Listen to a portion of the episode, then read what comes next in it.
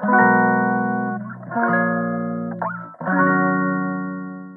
のラジオは当たり前の毎日をもっと楽しくをテーマに配信していくラジオです。こんにちは、カナリアかなこです。ちょっと声の調子が悪いんですが、そんな日もあるよねということで、このまま配信していきます。さてさて、母と話していると、それ言ったら傷つくでしょうとか、わざわざ気に障ることを言う。最後に一言多い。それ私に言わなくてもいいよね。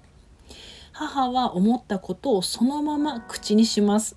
それを私は羨ましく思う時もありますが、人間関係でこじれることも多い母。その人にとっては普通のことだから無意識に言葉を発して人を傷つけちゃう人。癖であえて気に障ることを言いたい人がいます。気づいたら周りから人が減っていた。言い方について他人から指摘されたことが何度かある。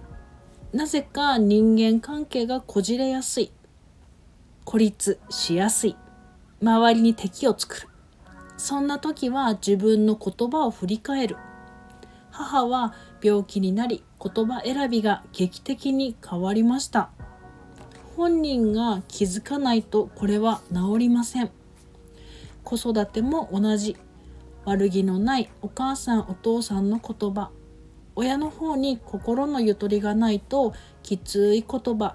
人格を否定するような言葉を使いがち。それで傷ついている子供もいます。私も気をつけようと改めて思いました。でも時には仲の良い人に愚痴をこぼすことで話す方は心がすっきりしたり聞く方もそれわかるなんて共感もあったりでお互いの仲を深めることにもつながるんですって。うん確かにと思いました。不思議ですよね。それでは午後も心穏やかにポジティブでありますようにまた次のお話で。